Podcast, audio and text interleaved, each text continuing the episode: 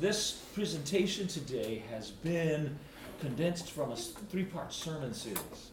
So yeah, I know, which may be a, maybe a fool's errand, but I liked how these these three messages wove together. So you're going to see it has has three parts that I think I hope uh, work work together uh, to help us think about being better together. So where I want to begin is is just with a statement that, that God has always intended us to live in community. I mean, we humans are profoundly social creatures and we, we need each other, whether we're in a Stone Age time or in a post industrial time, that we, we have a profound need for relationship. But God also knows, surely knows, how hard it is for us to get along. And I'm not going to rehearse all the examples in our contemporary world that you know it as well as well as I. So what I want to do today is explore three things that provide a powerful rationale, a powerful impetus for us to pursue unity in the midst of our diversity. And by diversity, I'm thinking of all kinds of, of diversity ideological diversity, racial diversity, political diversity, all, all the various kinds of, of, of diversity that there are. And so we're going to look at, at Jesus' ministry, we're going to look at uh, Paul's theology of the cross, and we're going to look at the canon of Scripture uh, to, get, to get some guidance for pursuing unity in the midst of our diversity. So, I want to begin by talking about depth perception. Uh, depth perception is our ability to perceive the world in three dimensions and to judge the relative distance between objects. Uh, depth perception happens as your brain processes different images from each eye. You may think they see the same thing, but it's slightly different. Each eye sees something slightly different, and then it combines them to form a single image. And so depth perception makes it possible to tell if something is closer or farther. Now, you may be old enough to remember the Viewmaster. Remember the Viewmaster, okay? It worked on this principle. Uh, each reel had a pair of images, and when your brain combined them, it looked as if you were seeing something in, in three dimensions. Okay, so here's Chichen Itza, I think.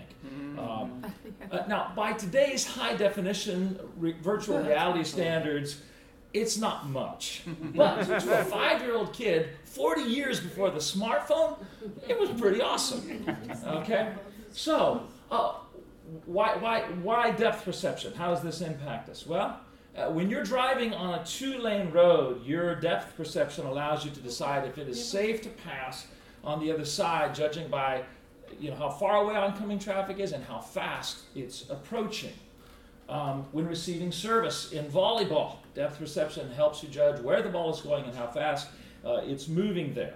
Uh, when playing baseball, depth perception helps you judge uh, when and where to hold your mitt so that the ball doesn't smack you uh, in the nose. Uh, airline pilots use depth perception in landing. Ship captains use it uh, in docking. Train engineers use it in decelerating the train into the station. Tractor trailer truck drivers use depth perception to to, to, to back into impossibly narrow uh, unloading docks. I don't know how they do it, but they deserve all the money that they make. Okay. Now, all of this business about depth perception is made possible by our two eyes spaced apart. And by the way, did you know that animals who have eyes spaced further apart have really, really keen depth perception? The farther the spacing, the better the depth uh, perception. And so that depth perception sends the signals to our brain, and then it combines that data and it uses that data to help us determine where we are, where we're going, and how fast, and what's coming at us, and how fast and how best to proceed. Okay, so our first point today is that two eyes are better than one because two eyes perceive more clearly, give better perspective, and offer correction as needed. Uh, another way to say this is oh, wait, I skipped a section. Uh, uh, it, oh, is, is that we're better together. Okay, so if coffee is good, coffee and donuts yeah. are better. If pancakes are good, pancakes and syrup are better. If peanut butter is good, peanut butter and jelly uh, is better.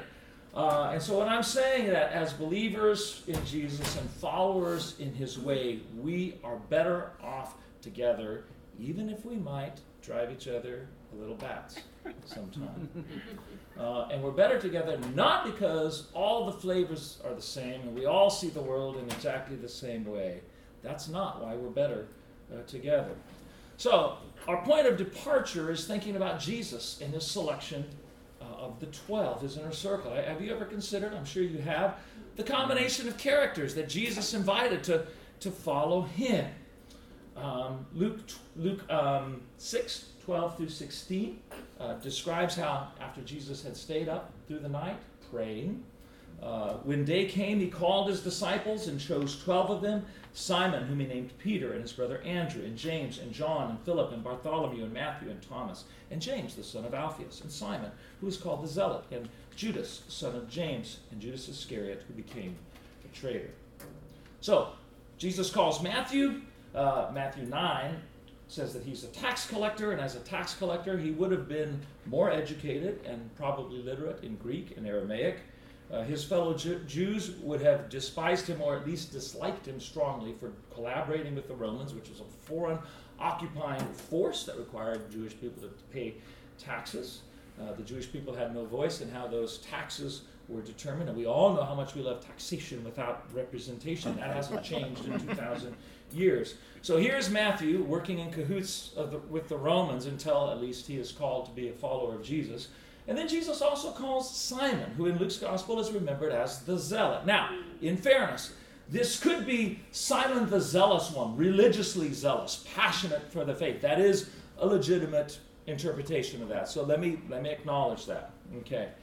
But zealot was also the word or the, the, the description given to radical anti Romans who advocated armed rebellion against Roman occupation.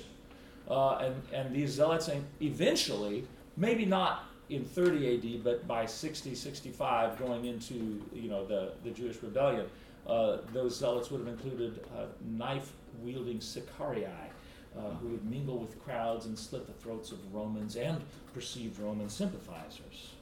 So here potentially we have a Roman employee called to work alongside a zealot who could have been violently opposed to anyone friendly to Roman power. So, what do you suppose those guys talked about at disciple potlucks? do, do, you think they had any uh, lively conversations? I mean, I, I would be tempted to, to, you know, to say to Jesus, you can't put these two guys in the same room. It's like Red Sox Yankees. It's like it's like Lakers Celtics. Uh, it's like Tonya Harding and Nancy Kerrigan. you don't do this. And in fact, I, I might even have some advice for Jesus. Uh, uh, and, and here's how it would go I would say, Lord, I can tell you how to build a strong team. Okay, here it is. Gather a bunch of people with shared resentments and fears. Gather this a like-minded crew who loathe the powerful Romans and distrust the intellectual Hellenists and are full of class envy toward the Sanhedrin. You can exploit all of this. You will have an army to take over, if not the world, at least uh, the region of Palestine. But Jesus isn't interested in building a team based on shared resentments and fears. Jesus is building a community formed by redemptive grace. And so this grace enables us to embrace others who are quite different from us, so that together we may embody the reconciling character of God's kingdom reign.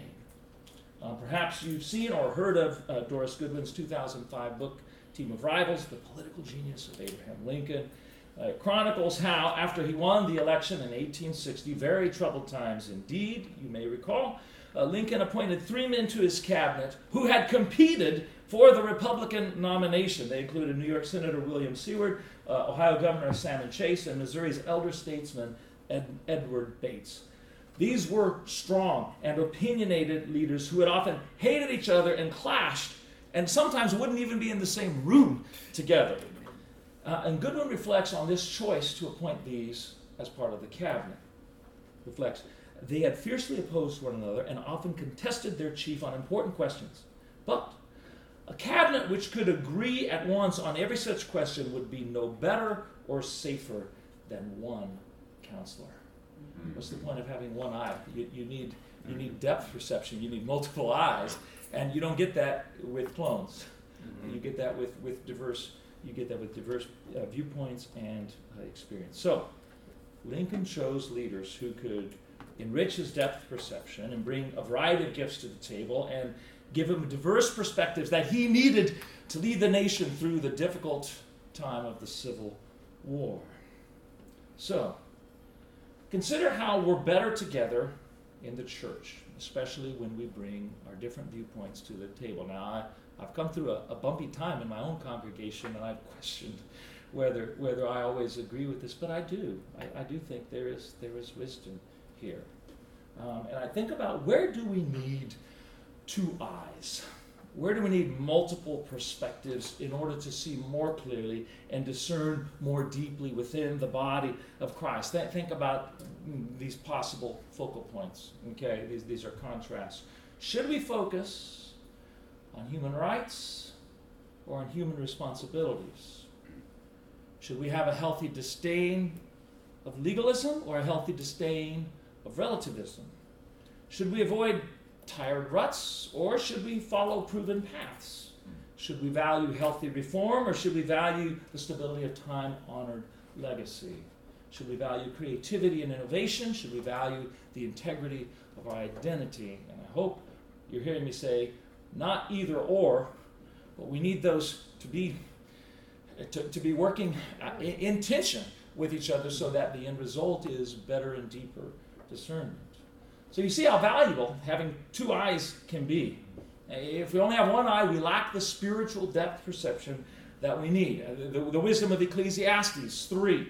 Um, there is a time for everything uh, uh under every uh, uh, under every season. There's a time for every for, excuse me, blah. For everything there is a season. There we go. And a time for every matter under heaven. So a time to be born, a time to die, a time to plant, a time to pluck up what is planted. There are all these seasons, and we won't know what time it is as well if we gouge out or exclude one eye against uh, the other. We won't know how far away we are from something, how fast that thing is approaching, if we don't have a variety of perspectives in the body. So, this is my first point. As believers in Jesus and followers in his way, we need depth perception, even when we don't see things exactly the same, even when we have contrasting viewpoints and yours is wrong even when we disagree about some things. Jesus gathered a diverse crew of disciples to help preach the gospel and propagate the church after he was gone. So, a question do you believe that that was an accident? Or do you think that Jesus valued the insights that depth perception, differing perspectives bring to the table? All right. That's the first sermon. Okay. And the second is likened to it. In part two, I want to talk about a new human family. but to get us started, I, I, want us to think about before and afters. Okay, so, so we're gonna we're gonna illustrate the humor humor side of before and after. How'd you get that picture of me so fast? so we all appreciate, or many of us appreciate, the positive impact of coffee on our day, giving us that needed boost. And some people have rules about if you can talk to them before or after their first or second or third cup of coffee. Okay. Uh, here's the real reason that the selfie stick was invented. T-Rex's short arms, you know, before and after. Uh, we all know the feeling of being hangry uh, yes. and the difference that food can make to bringing our blood sugars back in balance and, and you know, bringing us back to even keel.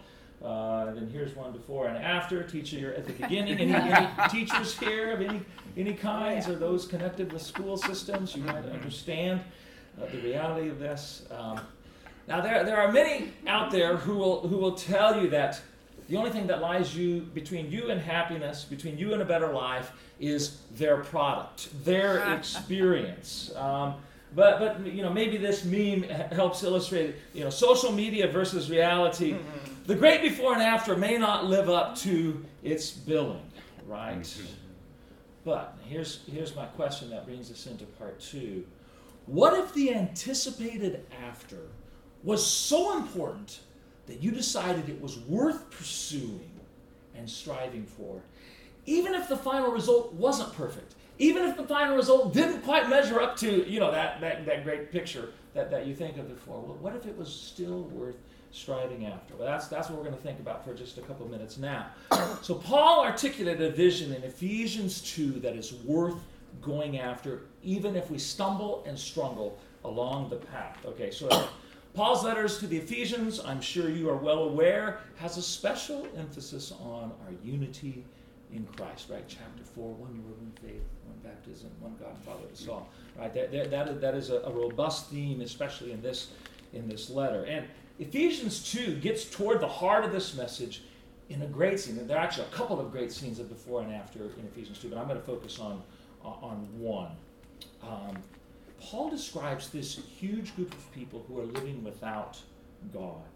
And he makes a series of before and after comparisons. Paul talks about being without Christ and then being with Christ. He talks about being far away from God and then near God, experiencing hostility and then experiencing peace, being kept out and then having walls that, that, that separated being torn down, um, experiencing being aliens and then becoming citizens, and being strangers to God and then, then being members of God's household. I mean, it's a great before and after image. And so let me let me just lead us through a couple of these verses to, to give us the sense.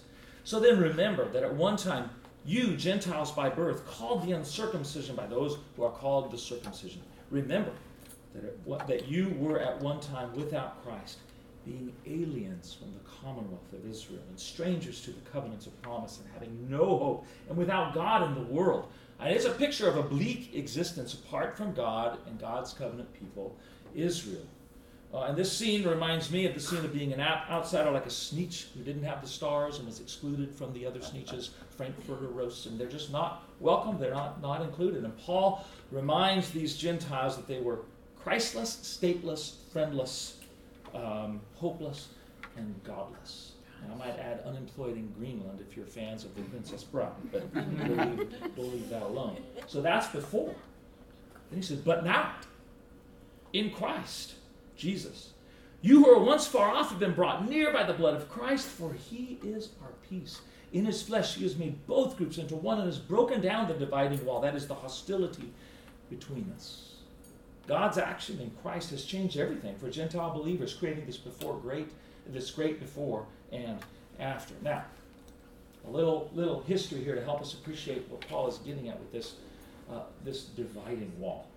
All right, so you may be familiar that the the Jerusalem temple was divided into various sections with a graduating level of holiness and exclusivity associated with each. So you had the outermost courtyard in which uh, the court of the Gentiles, which was in which everyone was was welcome, including unclean uh, foreigners. And then there was the court of women, which was open to Jewish men and women, and was as far as any Jewish women were allowed to go in the temple. Then there was the court of the Israelites, uh, which was for Hebrew men alone, and they could go and observe the sacrifices taking place in the court of the priests, which was reserved, of course, for the priests. Then you are probably familiar from the book of Hebrews. There was the holy place that was for the priests alone, and the holy of holies the high priest could only enter once a year. So I mean, you see that. I mean, this is this is this is ratcheting up the deeper you go in. Now, interestingly, here's an inscription that was found in 1871 uh, at the dividing point of the court of the Gentiles and the inner courtyard. And it said, No foreigner is to enter within the partition wall and enclosure around the sanctuary. Whoever is caught will be responsible to himself for his death, which will ensue. Any questions? okay. So, Paul, I think, is very likely drawing on the dividing wall as, as a metaphor, but he's pointing to something that at least in some of his uh, in some of his readers' uh, memories or minds, it would be a, it would be something familiar to them. This is a historical reality, and so Paul's dividing barrier of hostility uh, wasn't just a physical one; uh, it was also relational. So let me give you a couple of quotes. Here's here's from the Roman historian Tacitus, writing with typical anti-Semitism. The Jews regard as profane all we hold as sacred. On the other hand, they permit all that we abhor. The ways of the Jews are preposterous and mean.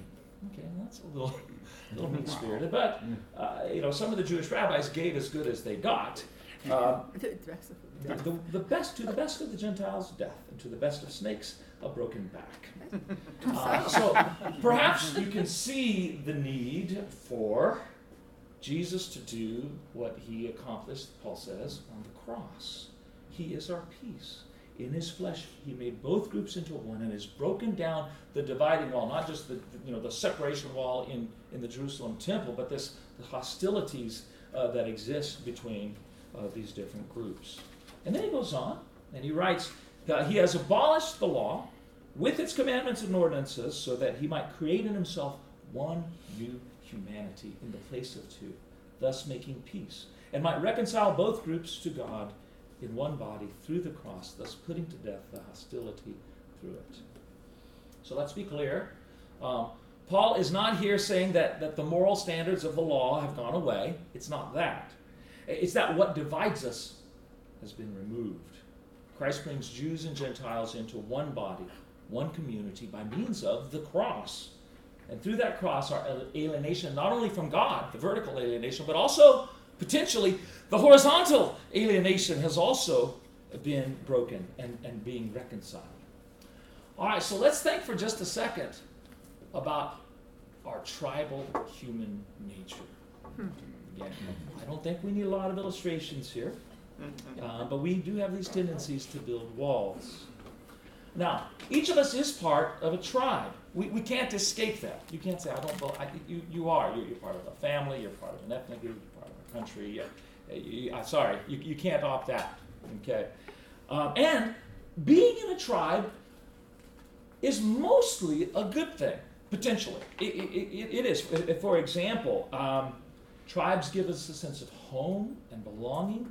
Tribes help us to carry our pain and our suffering. It's amazing how we can carry pain together that alone would just overwhelm us. So, so tribes serve a huge and valuable function. Here's the problem. Okay, tribes make assumptions about those who are outside the tribe. We just do. And the most natural thing to do uh, is to think the worst of those who aren't part of our tribe. In fact, I might say it this way every tribe has a superiority complex. You've probably mm-hmm. seen this. You know, our blessed homeland, their barbarous wastes, our glorious leader, their wicked despot, all the way down. I mean, this is this is what we do. It's it's it's natural. It's it's part of the human condition. Um, so I'm, I'm not arguing against loving your tribe, but we can't be blindly tribal. Uh, the easiest thing to do is to see the faults of other tribes and, and to gloss over the sins of your own tribe. And here, the Hebrew prophets are a magnificent example for us. Yes, they could be critical of their neighboring nations, but you know who the Hebrew prophets railed against? Their own calling them back to faithfulness to God and against idolatry, calling them to love their neighbor and to quit committing injustices against the poor, the widow, the orphan, the alien among you. I mean, that is that's a brilliant, a brilliant and counterintuitive insight of Scripture, one that will stand the test of time. Um, and so we have to develop the capacity to be self-critical within our own tribes and to see our own sins rather than reaching over for the with a speck in our brothers or sisters' eye, uh, we, we, better tend to our own to our own laws. All right, so think about this in terms of race. Think about this in terms of, of gender. Uh, reconciliation doesn't mean that distinctions in gender or race don't exist. We continue in Christ to, to be male or female or black or brown or white or, or Asian. Th- those things are not erased. And in fact, our differences express, I think, the beauty and diversity of creation, uh, and we celebrate that. Uh, in fact, I, I, would be a fool if I went home and, and told my wife, honey, when I'm with you, I, I don't even think of you as female. I just see that's just I think I get smacked in the head. If I, of course, she wants me to appreciate the differences between us. Those aren't those are God given. Uh, those are those are a, a gift. Um, so Paul here teaches us that we can and must be the body of Christ together, even with our tribal distinctions. And so the task of the church then is to pursue and to make every effort to maintain the unity that Christ has given. But it's not an automatic unity, it's one that has to be lived into, grown into, practiced, and pursued. A reflection on the early church that sometimes we think, oh, if we could just get back to the early church, they, they just had it right. Let me just say, the early church never had a golden era. In fact, in church history, the church has never had a, a golden era. And if you're not aware of that, you haven't read. Uh, there, there's never been a time where everyone got along perfectly. Read the epistles. I don't know that there would be epistles if there wasn't early church conflict and, and, and, and issues. For example, Peter had to be called out in Galatians 2 uh, for racial preferences and hypocrisy. Uh, he hung out with the Gentiles until the Jews from Jerusalem came, and then he kind of separated himself from them. Uh, the wealthy members of the church in Corinth had to be called out because they turned the Lord's Supper into something other than the Lord's Supper, favoring eating with each other and neglecting the poor who could, not get there in time for, for the full meal. Uh, in the church in Acts, Acts chapter 6, the Greek widows were being ignored. Now, this is Jerusalem, home of the, the Jewish widows. They were being cared for, but the Greek widows were being ignored. And the church had to respond to that blind spot and to change its practices. I, I, think that's where deacons were invented, or at least rose up to kind of seek to, be, to, to meet uh, that, that need. Um, so, the work that we are called to do to keep down the dividing wall of hostility has never uh, been, been easy. But one of the things we might do, rather than focusing on the differences that separate us, what if we considered the sins that separate all of us from God? Would it change anything if before we saw race or gender, or marital status or income, we saw fellow human beings struggling uh, before God with their own besetting sins, just as we do? Those who are as much in need of grace as we are. Um, I think it's important for us to see how big that before and after is for all of us for all, all human beings. And the dividing wall of hostility has been torn down, and we have been reconciled to one another through the cross, but there is work to live into that reality.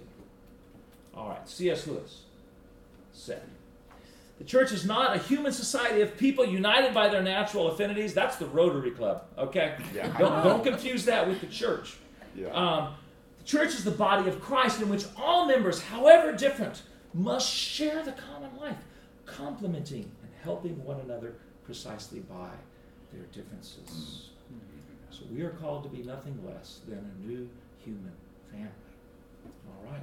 Hey, we're two thirds done. All right. so far, we have observed how Jesus gathered a wide range of characters to be his disciples, from a tax collector to a zealot, in order to increase their depth perception Jesus taught them to heal the sick and to cleanse lepers, to cast out unclean spirits, and to proclaim God's kingdom reign together. We just looked at Paul's teaching and the great before and after in human history, before humankind was divided up into us and them, the wall of hostility separating us. The power of the cross has created this great after. Jesus himself creating in himself a new human family, making peace, reconciling both groups through the cross. Jesus brings us together. And now, part three. Aren't you excited? All right. Let's talk about the richness and diversity in Scripture.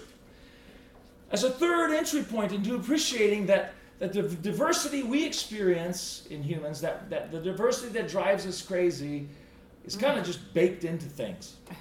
Okay? All right. To get us started, I want us to consider two different kinds of gardens French and English style uh, oh. of garden. I'm indebted to Carolyn Purnell for, for some of these insights. Okay, so the French garden is a style of garden based on symmetry and the principle of imposing order on nature. It reached its clearest expression under King Louis XIV during the late 1600s. The most famous example can be seen in the Garden of Versailles. Uh, so Typically, a French garden is situated on flat terrain. It has a strong symmetrical axis, usually centering on the house, or in this case, the palace. Um, and paths radiate from circular features that, when viewed from above, you can see the scroll work and the geometric shapes.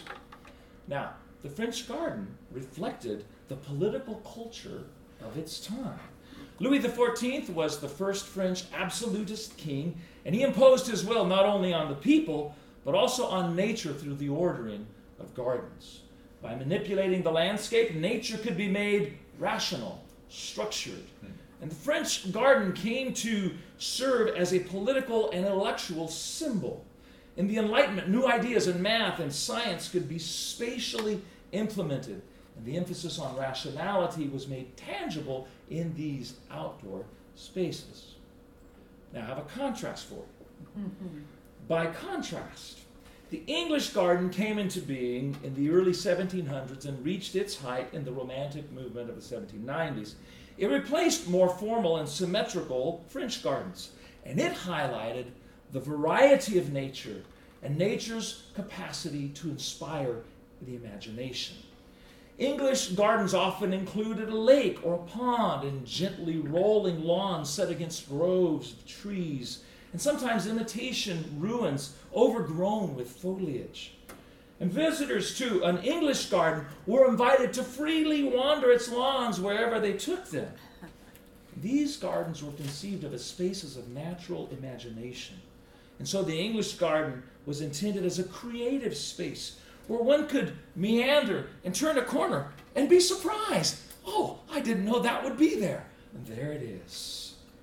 So, who knew that gardens could express such different philosophies about the relationship between humans and nature? All right, so I want you to keep the English and French gardens in mind as we reflect on the richness of Scripture. Consider how God, in God's wisdom, saw fit to bring together the rich variety of writings in the library of 66 books that we call the canon of Scripture, or the Bible. Now, the canon here is not, not a piece of artillery uh, that shoots, shoots missile, right? It, it, it's from a Greek word for measuring stick or ruler, and it describes a general principle or criterion by which something is judged. And so, having a canon of Scripture means that we have a set of writings that are our measuring stick for how we teach and how we live and how we practice our faith. So, observation. The canon of Scripture brings together a healthy variety of holy writings by which we can gain the depth perception we need to live with wisdom in our world. Have you noticed that all the books of the Bible don't say the exact same thing? and there are different forms. There's there's story form, long narratives. There are psalms. There are proverbs. There there is wisdom. Uh, there's prophetic oracle. Uh, there's parable. There is letter. There is apocalypse. All these different forms. Uh, and, and what I want to say is that this richness of biblical writings is not an accident. That didn't get by someone um, that, that this richness that sometimes is like, yee, how do I bring all this together? That is there by design. Uh, so, well, what do you mean by this? Well, let me offer a couple of examples, and let me just say I could give dozens of examples. I've picked two. Okay, but but but trust me, and I hope in your imagination and memory you will you will be able to go there and to say, oh yeah, yeah, I know what he's talking about. Okay, so Scripture often presents us with healthy tensions that require discernment. In other words, Scripture doesn't give, give us an answer that works in every single situation. Hmm. Scripture gives us various perspectives that we have to know okay, what time is it and how do we apply this? Okay, uh, example number one, let's talk about government. Okay, uh, Romans 13. Paul says, and he's speaking here about the empire that crucified our Lord. Mm-hmm. You think about that. Let every person be subject to the governing authorities, for there is no authority except from God, and those authorities that exist have been instituted by God. Therefore, whoever resists authority resists what God has appointed, and those who resist will incur judgment. And then a few verses later, the famous verse the emperor does not bear the sword in vain. So I think what Paul is doing here is articulating a general theological principle for the purpose of governments and with wisdom. Now, for centuries, this verse was used to justify the rule of a divine right monarch. Kings and their agents echoed the idea that there is no authority except from God, therefore, you must submit to, to my authority. But Paul's words here cannot be taken as giving carte blanche to rulers to do whatever they want to do. How can I say that? Well, because of other places in Scripture. For example, again, in the canon of Scripture, there is also a counter teaching against abusive and unjust kings. Just one example uh, found in Revelation 17, where the angel is speaking of the greatest city of his day, Rome. Chapter 17, verses 1 and 2. Come, I will show you the judgment of Babylon the Great, mother of whores and the earth's abominations. Sorry, that word is in the Bible, so I'm just reading what it says. But John compares this city to two entities Babylon, the ancient enemy of Israel, and a great whore, Now, we are a long way here from Paul's language in Romans 13 concerning the emperor as God's servant to do you good. Uh, in Revelation 17, it is quite clear that this harlot is Rome and that God is judging her unjust deeds. Revelation 18 takes it a step further and presents a funeral for Babylon, and we learn why God has judged Rome. It's because her, her entire economic system is built on the backs of human slaves, and God is judging a system of government that breaks one of the basic rules of life. Now, whatever Rome's judicial brilliance and architectural prowess and artistic excellence, and Rome is impressive. You can still see it all over, uh, you know, Europe. Uh, it has left quite a footprint. But despite that, governments appointed by God are also accountable to God and to God's judgment for the injustices they commit. Okay, so what's my point? Well, it requires wisdom and discernment to read the richness of Scripture. Knowing if it's time to talk about we need the social order that governments provide, or we need God's judgment on the corrupt and, and wicked ways of the government. Both of those things can be true, and it requires wisdom and discernment to, to know which are we in a time of. Okay, that's not that's not a cookie cutter kind of thing. Uh, we have to be thoughtful and engaged and prayerful, and and it's better when we do that in community. Again, two eyes have a better depth perception than than one. Okay, you see where I'm going here. Okay, here here's a second example. I've limited myself to two, but again, there are dozens. Okay, Proverbs and the book of Job. If you read the book of Proverbs, you'll learn that if you do what is right, God will grant you safety and protection, health and long life, even wealth and prosperity. Don't believe me? Read the Bible. Uh, from Proverbs 2. He holds victory in store for the upright. He is a shield to those whose walk is blameless, for he guards the course of the just and protects the way of his faithful ones. Discretion will protect you, and understanding will guard you. Wisdom will save you from the ways of wicked men. Uh, basically, do good and good well come to you. Now, just one problem faith doesn't always work so neatly. Now, the thing about the Proverbs, and the Proverbs' defense, if you will, is they describe how life works on average, noticing recurring patterns, distilling general trends. And I think that is fair to say that proverbial wisdom is, if you, if you want to play the odds, go with the proverbs. I mean it, things do tend go, to, to, go better if you listen to your parents if you don't practice evil ways uh, if you're faithful to your spouse. Uh, things will tend to go better with, for you over the long haul if you follow the wisdom uh, of the proverbs. But here's the beauty of the canon of scripture. In addition to proverbs and, and say deuteronomy we also have job ecclesiastes the psalm of lament which cry out to God when all is not well and things are not working according to the pattern. And so you have, for example, Ecclesiastes 9. Again, I saw that under the sun the race is not to the swift, nor the battle to the strong, nor bread to the wise, nor riches to the intelligent, nor favor to the skillful. These are all proverbs. He's just quoting all the proverbs. Uh, this is what the proverbs say that these things do come. Um, he said, not always, not always. Time and chance happen to them all. Sometimes dumb luck, sometimes tragedy, sometimes gut wrenching injustice, in fact, happen. And so, living upright, righteous lives often does produce safety, health, and a measure of prosperity, but not always. The hard truth is sometimes the wicked prosper. Read Psalm 73. And the righteous suffer. Read the whole Bible.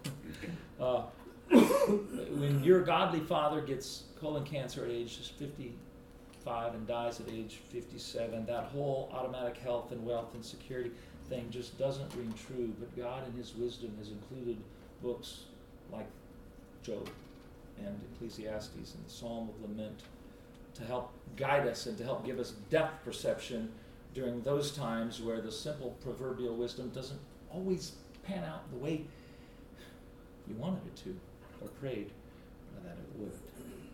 So I'm grateful uh, that we have laments and praises in the canon of Scripture. We need, we need both. Want me to get it? I'm so sorry. No, no, you're good. You're good. All right. So, here's my question. Seconds. Is the Bible more like the orderly French garden or the imaginative English garden? Hmm. Well, I think the answer is yes. Scripture is a lush garden, producing a great variety of flowers and trees and vegetables and, and fruits, and each plant adds its own unique colors and fragrances to the garden. And sometimes Scripture is like that French garden full of order and rationality and clarity. Read Genesis 1. It, it, is, a, it is a magisterial poem about the creation. Uh, and it is beautiful and it is just tick tock, tick tock. And there was evening and there was morning the first day. Tick tock. And God is just creating. There is that that is there. But but sometimes, sometimes scripture is like an English garden full of God's unexpected mercy and gracious surprises. And so rather than wishing that every plant was as fragrant as a honeysuckle or as shady as a willow, we learn to appreciate each plant's unique contribution to the garden as a whole. And you may think there aren't very many times where you need Ezekiel, but sometimes you need to hear Ezekiel, that uh, brilliant, slightly crazy prophet. If you haven't read Ezekiel, read Ezekiel. You'll, you'll understand uh, what I'm what I'm referring to. All right. So what? So what? If it's not clear to you now, here, here's what at least I'm hoping to get at. Our world is riven by tribalism and division. Our churches are not exempt from it. But Jesus knows that we need two eyes for better depth perception. And he invites all kinds to be his disciples in order to help the church see more clearly. The Apostle Paul understands that the cross helps us see beyond our tribalisms. Again, I'm not speaking against tribes, but I'm speaking against tribalism, against us and them thinking, to help us see our shared humanity and how the cross has broken down the dividing wall of hostility.